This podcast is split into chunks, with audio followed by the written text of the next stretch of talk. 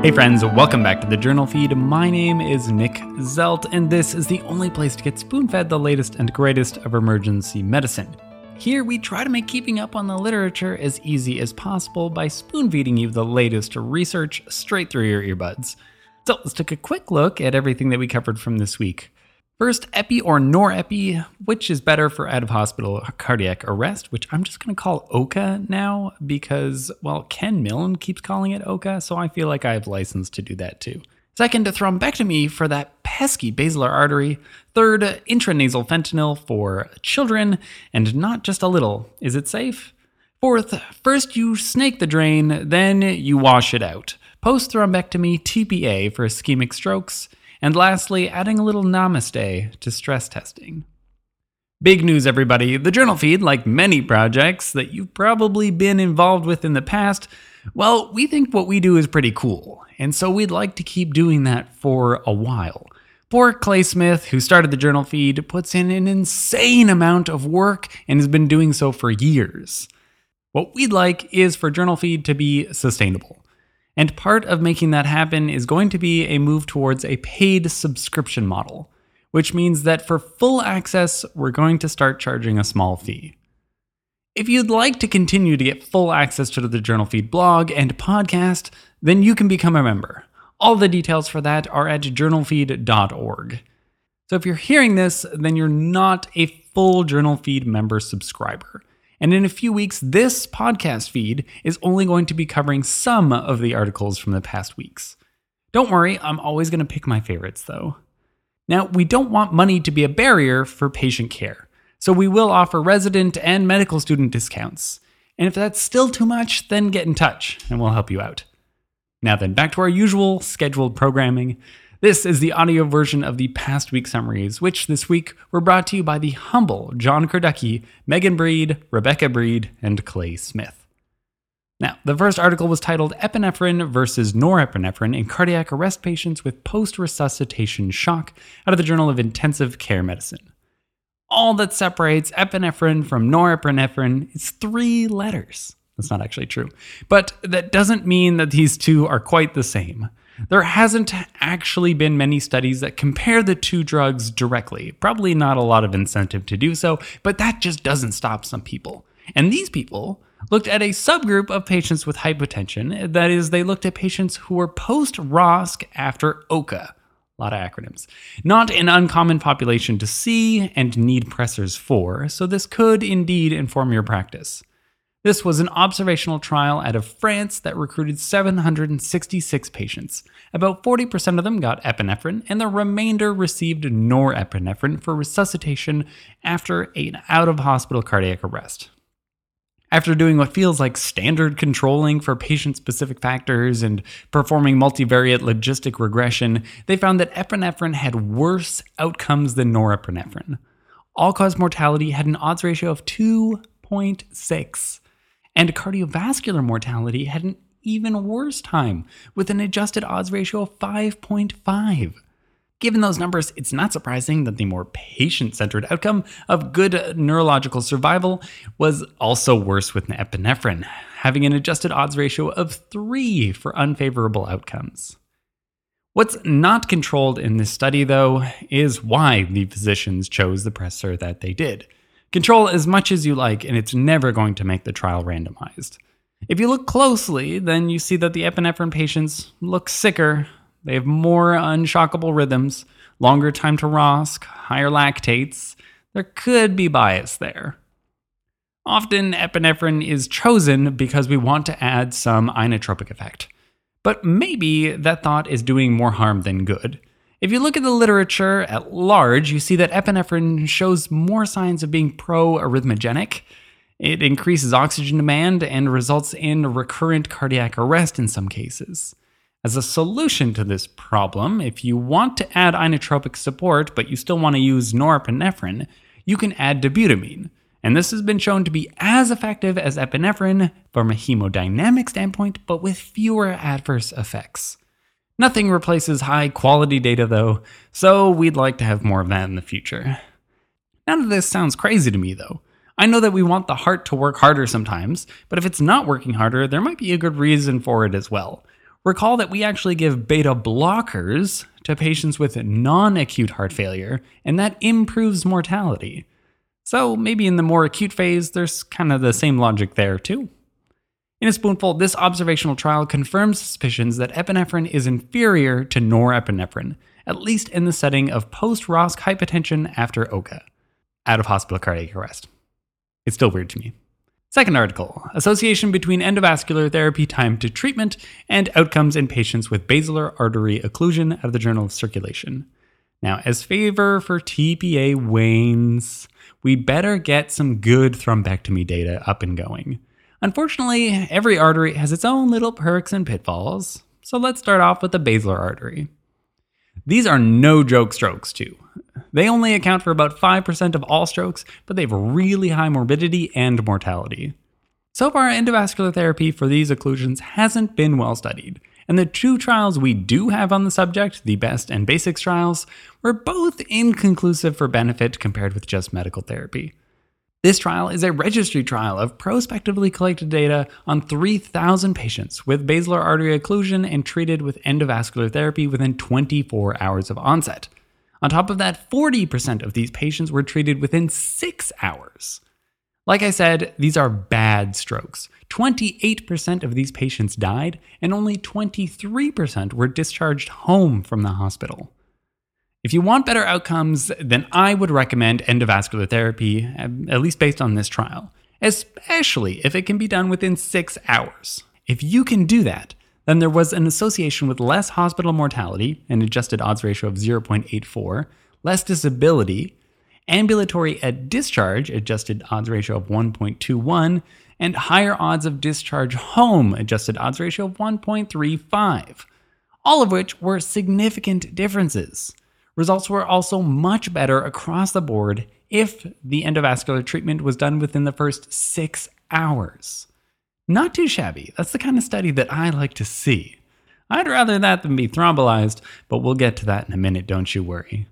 In a spoonful, here we have a positive observational trial for endovascular therapy to treat basilar artery occlusion, with significantly better results if it was done within the first six hours since symptom onset rather than just within the first 24. Now, the third article, titled The Safety of High Dose Intranasal Fentanyl in the Pediatric Emergency Department at a Pediatric Emergency Care. Pain control in children can be something of an ordeal, especially if you need to get an IV first. A kid in pain is not necessarily going to be very cooperative when it comes to submitting to more pain by way of a needle stick. Having a quick fix, like a decent dose of intranasal fentanyl, would be pretty great, and it could even provide some light sedation. The first question, of course, is is it safe?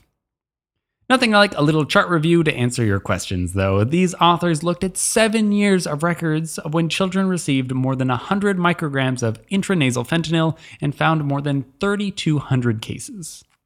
The average age was almost 14 years old, and the mean initial dose was 162 micrograms. The highest initial dose being given was 265 micrograms. That averaged out to about 2.6 micrograms per kg. Of these patients, only three of them had adverse events. Most of the adverse events were all with incorrect dosing routes. And it's true, IV and IN, they look pretty similar on paper. Even then, though, only one patient who received the IV dose by accident needed supplemental oxygen, and they did not need invasive support. I think it's safe to assume that even though we're relying on retrospective data here and what was reported, I don't think anybody could have covered up any intubations.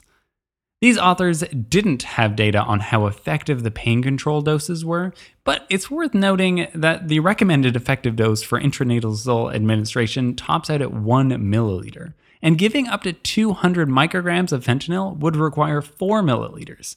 So it's hard to say that this is really going to give you better pain control. They also looked at on the side was when fentanyl was given with midazolam, which had a median initial dose of 10 milligrams, and found there was no adverse events with this combination. So, from this study, you really couldn't promise that the pain control was necessarily going to be better at higher doses, but it seemed to be safe. In a spoonful, higher doses of intranasal fentanyl, as much as 2 to 5 micrograms per kg to a maximum of 200 micrograms, were safe in this retrospective study. There were no episodes of apnea, hypotension, or respiratory failure that were recorded. And then we have the fourth article titled Effect of Intra-Arterial Alteplase versus Placebo Following Successful Thrombectomy on Functional Outcomes in Patients with Large Vessel Occlusion Acute Ischemic Stroke, the CHOICE Randomized Clinical Trial, published out of the JAMA. As mentioned, thrombolysis has been losing some favor, in, particularly in recent years. It's still standard of care in many places, and I say that very hesitantly standard of care because ACEP's stance on it isn't that it ought to be quote unquote standard of care necessarily, more like a shared decision. Anyways, part of what's gotten us this far with it is that it makes so much sense. Not to mention that it does actually work pretty well for coronary occlusions. So maybe we just need to find the right patients or the right time. I don't know. In the ideal world, we could thrombectomy everything. I kind of like the idea of that. Just go in there and take it out. As things stand, though, only about 27% of patients who undergo thrombectomy for ischemic strokes with large vessel occlusions are disability free at three months. Perhaps they need a little extra help with some thrombolysis on top of the clot retrieval. This is the CHOICE RCT, a three year randomized double blind placebo controlled trial done in Spain. They hypothesized uh, that following up successful thrombectomy with thrombolysis using alteplase at a dose of 0.225 milligrams per kg would give a higher chance of excellent neurological outcomes at 90 days. They had 1,800 patients who underwent thrombectomy, but in the end, only 121 were actually randomized. The primary outcome was a score of 0 or 1 on the modified Rankin scale at 90 days. That's a great outcome, by the way. A score of zero is no symptoms at all, and a score of one is like annoying symptoms but no disability. In the group who received Alteplase, 59% met the primary outcome at 90 days. In the group that received placebo, it was only 40%. That's an 18% adjusted risk difference, which is pretty significant and was statistically significant as well. I know that the difference between 40 and 59 is 19%, but I always round the numbers, so really the adjusted risk difference is 18. Don't give me trouble for it. Anyways, unfortunately, there was no significant difference in mortality, and there were actually more intracranial bleeds in the placebo group and none in the alteplase group. The study's other outcomes of improved angiographic findings and several other methods of stroke assessment were not significant. The major limitation of this trial was a smaller than anticipated sample size. And the trial was even stopped early because they couldn't get their hands on enough placebo. Thank you very much, COVID pandemic. Kudos to the authors, though, for being a very conservative in their conclusions. They themselves, despite looking to have a very positive and promising trial, call this preliminary data, which requires replication. In a spoonful, the CHOICE RCT shows preliminary data that suggests that thrombolysis after successful thrombectomy may increase the proportion of patients with full or near full recovery by as much as almost 20%. And then the last article, the fifth article, titled Higher Intensity of 72 Hour Non Invasive Cardiac Test Referral Does Not Improve Short Term Outcomes Among Emergency Department Patients with Chest Pain, under the Journal of Academic Emergency Medicine. Non invasive cardiac testing, i.e., stress testing, used to be, I mean, really a staple of cardiology. The AHA actually recommended that chest pain patients discharged from the emergency department get non invasive testing within 72 hours, until just recently, that is. This is yet another case of something that feels so right, but is not necessarily right. But if you're still on the fence about stress testing, well, let's have one more study to dissuade you. This was a retrospective review of Kaiser Permanente health system data for chest pain patients in whom MI was ruled out in the emergency department.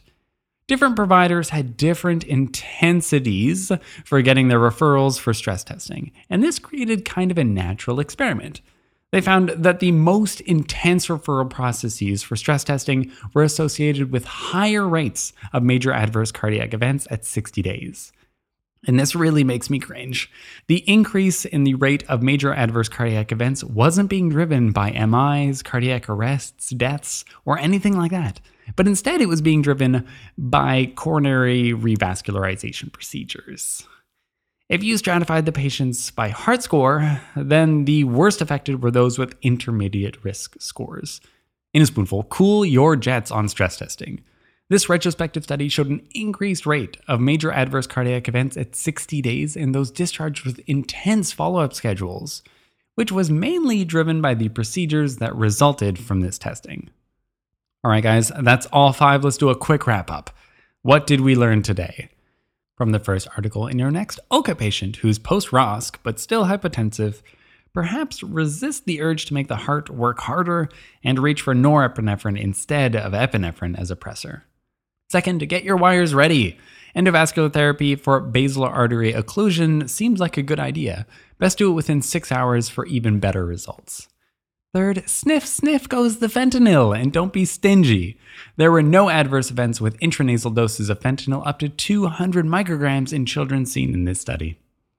Fourth, in patients who have undergone successful thrombectomy for acute ischemic stroke with large vessel occlusion, they may benefit from the addition of thrombolysis, that is, after the thrombectomy.